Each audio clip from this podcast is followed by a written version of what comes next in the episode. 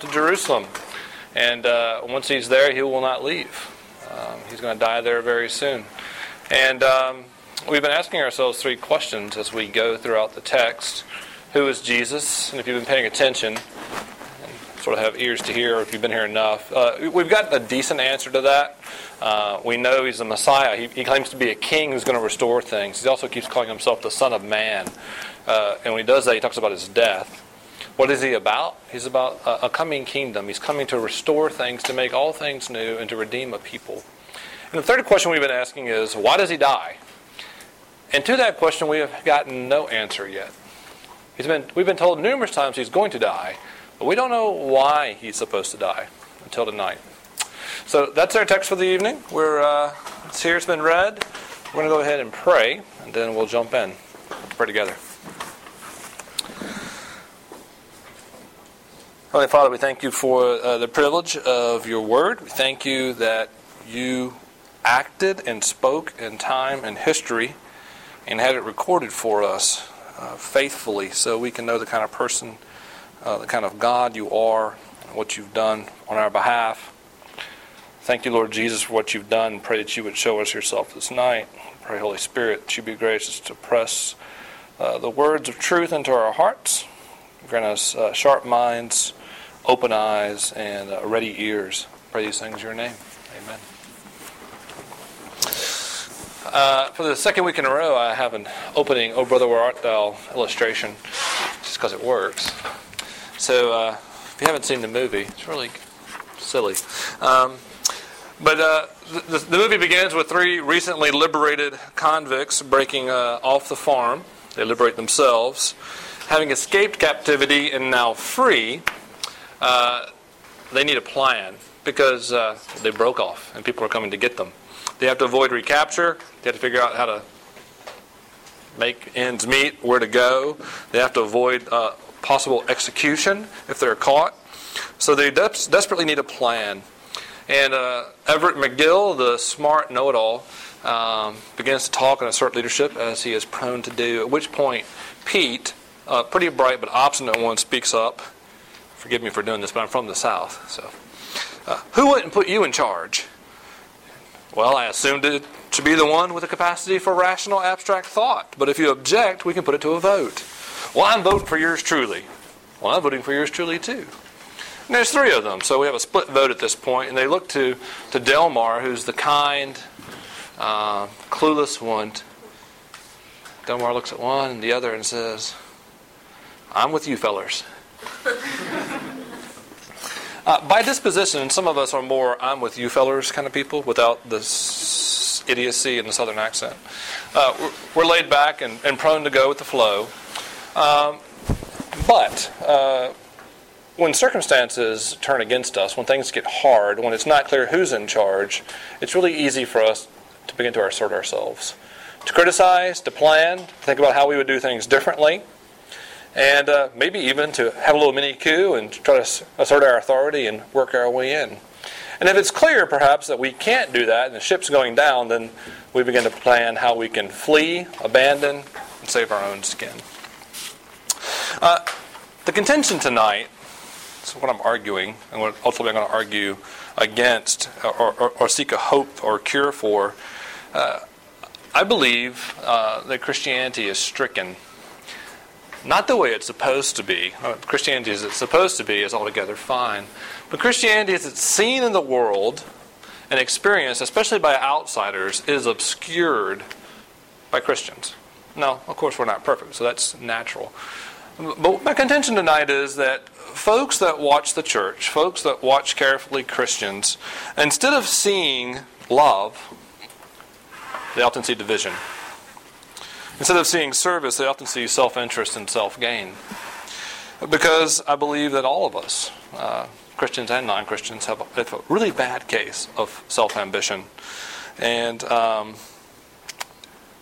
those of us that call ourselves Christians and consider ourselves Christians, uh, this is going to be hard for some of you, but I think it's altogether possible that you would believe Jesus died for you, has forgiven you, and that it's altogether sort of okay for you to go ahead knowing that and just do whatever you want.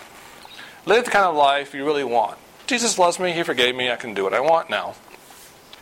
But, but the reality from this text, the contention from this text is it's not okay. That uh, some things have to be different. Christians are not supposed to be completely different from the world in every way.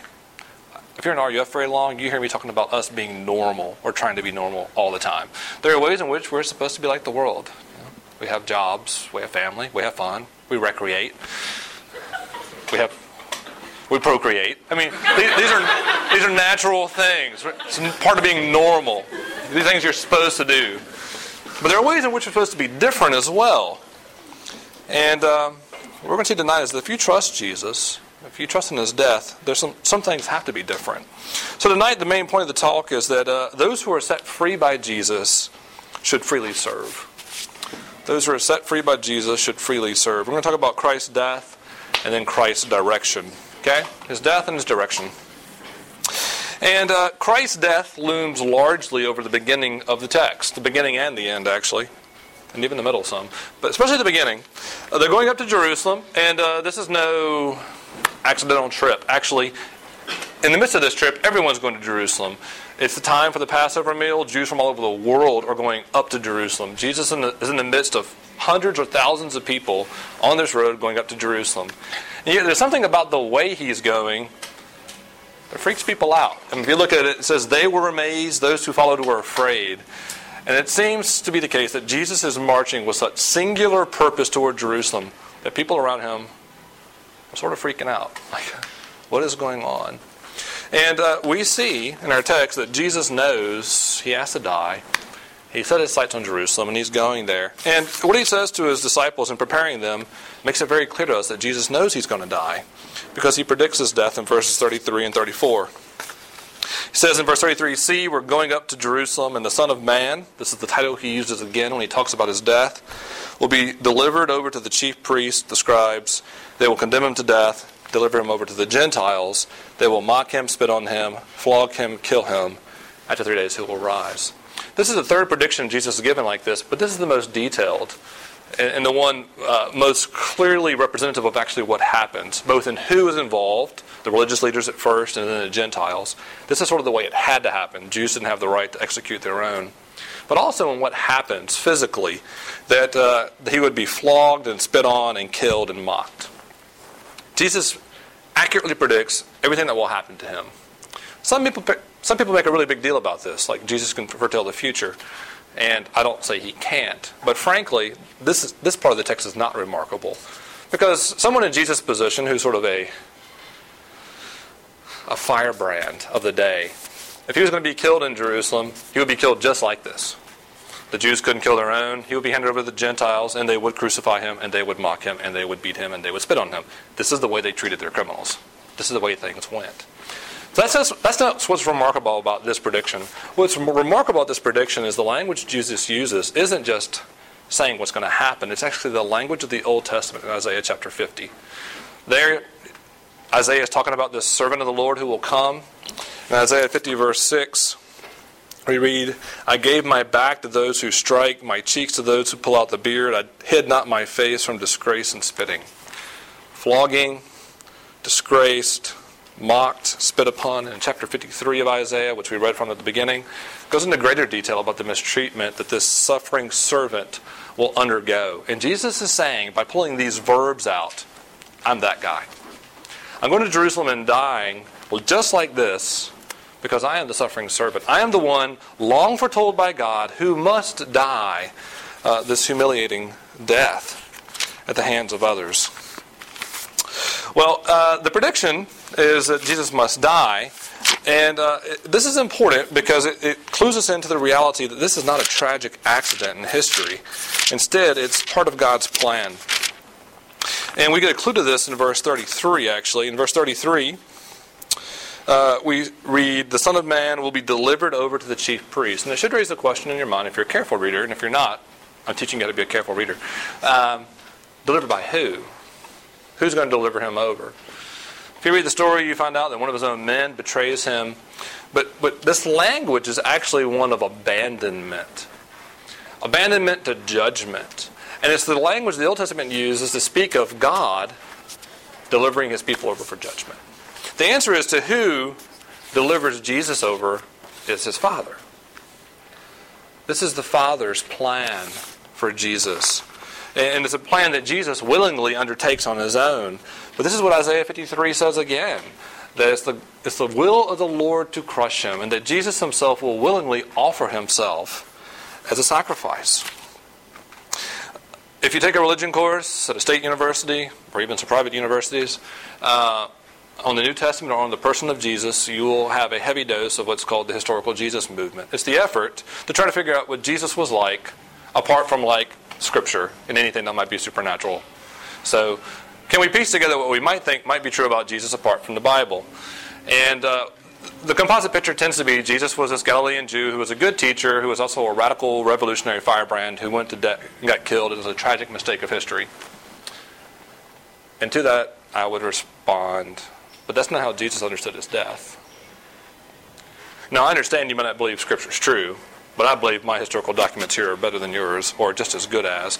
But it's clear from this text that Jesus doesn't look at his death as a tragic accident and mistake in history, but a purposeful, planned event by God that he willingly enters into. This is God's plan.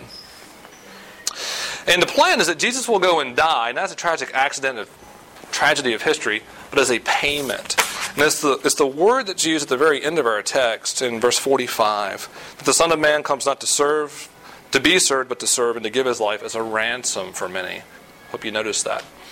Uh, it's, a, it's a very rare word in the Bible. And uh, we, we actually know something about this word probably from everyday experience. We know what ransoms are. When someone is abducted, kidnapped, imprisoned, you know, someone demands a ransom, a million dollars in a plane or something like that. And uh, the deal is you give me your money or this person dies.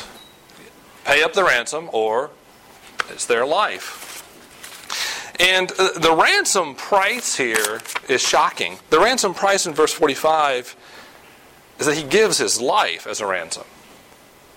Not silver, not gold, uh, not the kingdom of Mesopotamia, um, uh, any of these other things that Jesus could have given. It's his life.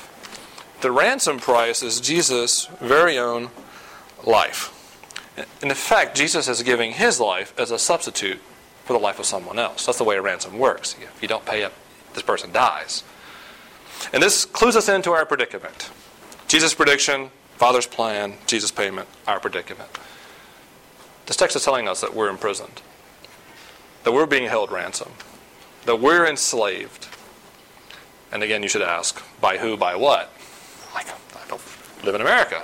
You not noticed? I'm not enslaved by anything. Free.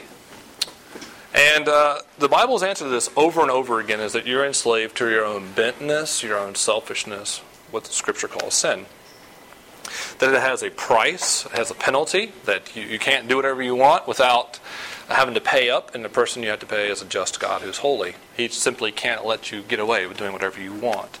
It's a consequence for your treacherous behavior, turning your back on God to serve yourself. And that's your death. There are other consequences. If you just sort of let yourself do whatever you want, you reap the consequences in this life for that. We live in the real world. You just can't be an idiot, do whatever you want, and get away with it. Um, but also in your own character. You experience corruption. We are imprisoned by the condemnation of sin, by the guilt and corruption of sin, by the, by the consequences of sin. And Jesus comes as a payment to set us free from all that.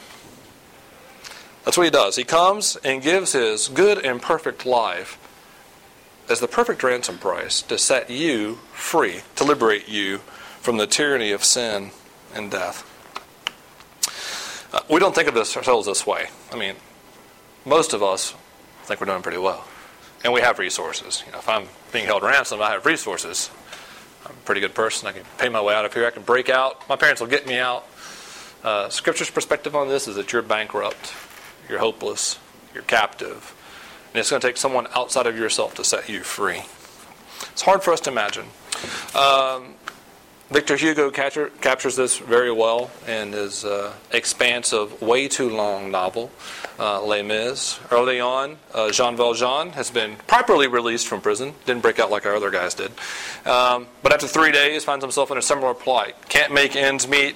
Uh, can't find a job. Who's going to employ next con? Especially one that looks like him. He's a huge hulking man. Uh, can't find food, can't find anywhere to stay until he's finally taken in by a kind bishop who feeds him a meal, gives him a good bed. But in the middle of the night, uh, Jean Valjean's darker, selfish, sinful side comes up. Perhaps he's trying to figure out how he's going to make ends meet. Perhaps he's bitter what life's given him. He decides to get up in the middle of the night and uh, steal. He steals the silver cutlery from the house and escapes into the night. The next morning, the bishop's eating breakfast, uh, having already discovered his cutlery is gone, and um, is interrupted by Jean Valjean, accompanied by a number of French soldiers. Uh, you see, they sort of following him. He's a convict. He's got papers, and they discovered him with all this silver, and he's got this crazy story about how this bishop just gave it to him, let it go. So they bring him back. And certainly Jean Valjean is thinking, this is it. It's my sentence. I'm done. Back to the pen for me. I'll never get out. It's a life of enslavement. And instead, what he hears is the bishop say, Ah, there you are, Jean Valjean. But I gave you the candlesticks too, which are silver like the rest, and would bring you 200 francs. Why didn't you take them as well? Then to the guards he says, He told you, didn't he, that I'd given these things to him? that this is the house where he had slept. You, you, didn't believe him. I see it all. It's, there's been a mistake. And John Valjean, not believing what he's hearing, says, is, is it true? Is it true they're letting me go? I'm being set free. And as he goes, uh, the bishop says, My friend, before you go, here are the candlesticks. Take them, they're yours. And Hugo notes that Valjean doesn't know what to say, doesn't know what to think, that he's about to faint. See, the bishop paid a ransom for Valjean. He gave him his life back. He didn't deserve it. He deserved to go to prison. But he gave him his life back. And it was costly. It didn't cost the bishop nothing, it was costly. In the book of 1 Peter, we find that word ransom again. And Peter writes about Jesus, his friend. You were ransomed from the futile ways inherited from your fathers, not with perishable things like silver or gold, but with the precious blood of Jesus, like that of our perfect Lamb. the biblical portrait of reality for you is that you're locked up and imprisoned by your selfishness and sinfulness. And God pays a price for you, and it's His very own perfect life. Is this what you believe? And I'm not saying I can make you believe this, but is this what you believe? If you're a Christian, this is what you're supposed to believe that you cannot be good enough, that you cannot earn your way out, that your merit, meritocratic nature, that you just think you can earn your way out of things, it, it does not apply here. You can't be good enough. You don't have the resources. You need someone to take this test for you. You need someone to pay this debt for you. You need someone to die this, this death for you. Um, and if you don't believe this, I understand. It takes a time, and perhaps you think this is crazy. That's fine. But I do want you to, to if you don't believe, to at least see this is what the Bible says is true about humans and God. So it's been like this all semester. We just got to get used to it. Maybe I can work into a cadence where it would be right there. Actually, I can't do that. Um, there's another possibility. I mean, it's possible that you think this is crazy. I don't need somebody outside of me to come and save me and die for me. But it's possible that you're on the other end of the spectrum. It's possible that somebody here tonight is thinking, I'm hopeless, helpless, resourceless. I feel enslaved. I feel trapped. I do things I can't stop doing, and I wish I could. I need someone to come and set me free. And the good news is for you is that someone's willing to do that. Jesus has done that. If you latch onto him by faith in his life and death. So the question we have to ask now, this will go much quicker, I promise, is uh, once you're free, once you're liberated, once Jesus sets you free, then what? Are you free to do whatever you want? Because that's the way we understand freedom in our culture. You're free. I can do whatever I want. And that's actually not true. It's not true anywhere. Uh, and it's not true here either. The portrait here is that if you embrace Christ's death by faith, then you should be willing to embrace his direction as well. And uh, we, we see sort of the opposite of that here. Jesus tells the men about his death, and promptly James and John, right afterwards, say, Hey, you just talked about dying. Is this a good time to talk to you about wanting seats in glory? What a terribly ill timed, impetuous request, right? I'm about to die a horrible death. Oh, uh, I know you just talked about that. Can we have seats in glory beside you? Um, you see, they have a, a horrible case of selfish ambition. Maybe they think they deserve it. Maybe they think Jesus is just gracious and will give it to them. Um, it's not just them that have it. In verse 41, it knows that the other disciples hear about it and they're indignant. And I think part of the reason they're indignant is because they didn't think about it first. Like, why didn't I think about that? And just sort of selfish and how dare they angle for the seats of honor because they should be mine, seats of honor. We have a natural inclination to go our own way and to serve ourselves. And if you embrace Jesus by faith, you're not allowed to do that. And so I want to speak to those here for just a second that are not Christians and you know you're not or you're not sure you are. I want you to listen carefully. Because I want to paint a portrait for you in the next few minutes of what Christians are supposed to be. And we often fall short of that. And we, we should be willing to admit that. There's a sense in which we are hypocrites. We're not all that we're supposed to be. I'm just going to put it out there. But I also want you to hear what we're supposed to be. Okay? Um, and, and, Jesus is saying here, and he's talking about leadership and service. These men want to be in charge, James and John and the others. And Jesus is going to say, if you want to be a leader, you got to be a servant. You have to follow my direction. And Jesus will say in verse 42, uh, you know that those who are considered rulers of the Gentiles lord it over them, and the great ones exercise authority over them. What he's saying here is we all know the world works in a certain way. It works by power, the exercise of power. In verse 43, Jesus says, Not this way with you. It's not going to be this way. I won't let it be this way. And uh, what we have here in this direction Jesus is giving is, is some really hard, but I think really beautiful things uh, that should mark the Christian community, any Christian community. And so, uh, three things here. Um, if we're moving in Christ's direction, we will not be above, but among. Verses 42 and 43. Christians, you should take this as a litmus test of how you're doing. This should hurt a little bit. Uh, 42 and 43, that we should not be above, but among. In 42, he says, you know, this is the way the world works. People in power make declarations, they exercise authority, they domineer, they make decisions. They're not down there among the people, they're not doing polls, they're just making stuff happen. And Jesus says, Not among you. And in fact, he emphasizes the among you in verse 43. It shall not be this way among you. Whoever would be great among you uh, must be your servant. So I just want to say if you're a Christian, you don't get to be above, you've got to be among. You don't get to lord it over. You don't get to make decisions for other people.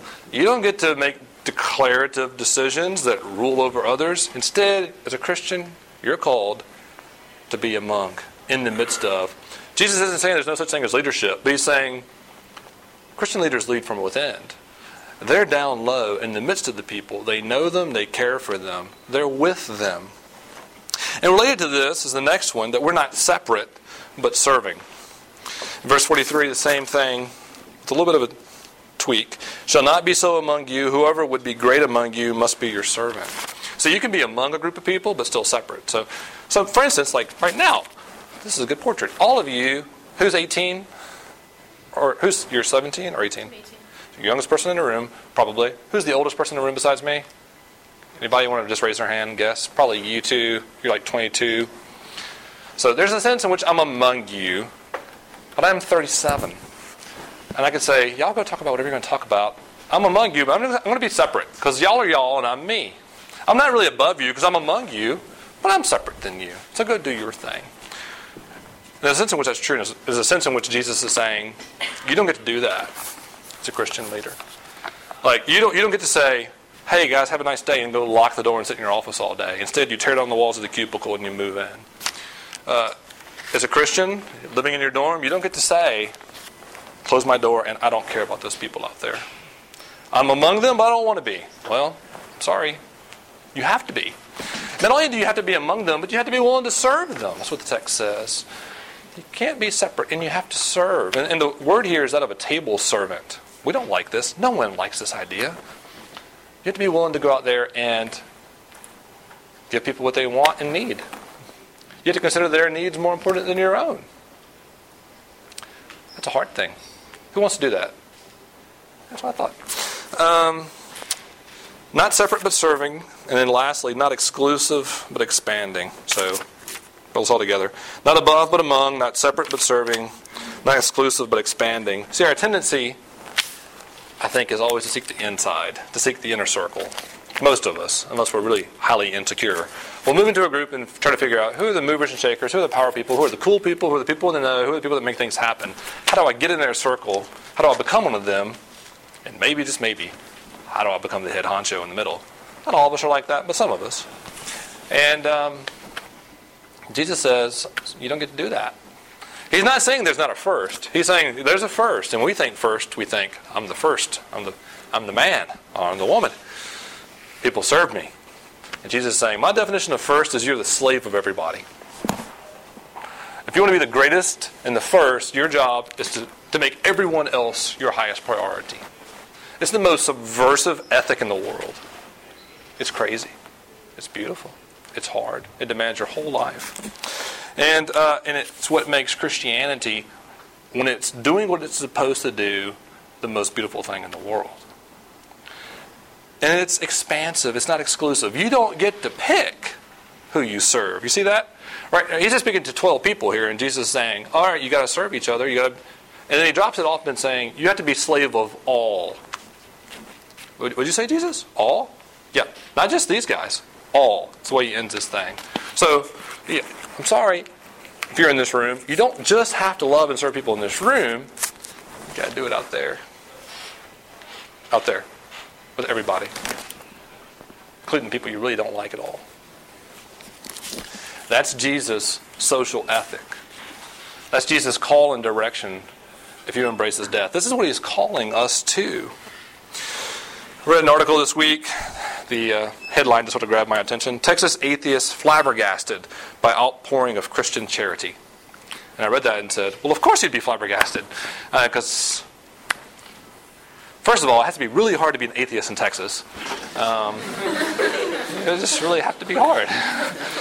And uh, sure enough, he he was a die is a die in the wool atheist who like opposed every effort of every Christian to do anything in public. So tear down the nativity scenes at the mall and that kind of thing.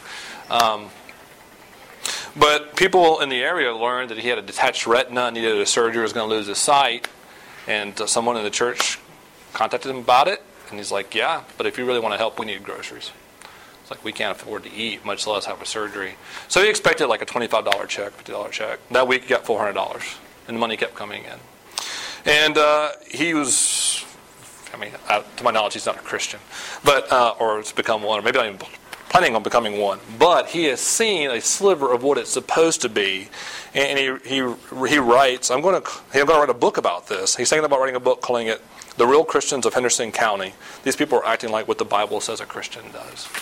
This is important for us to hear for Christians. Non Christians have an idea of what we're supposed to be like, and it's loving and serving and focused on others. And we don't live up to it.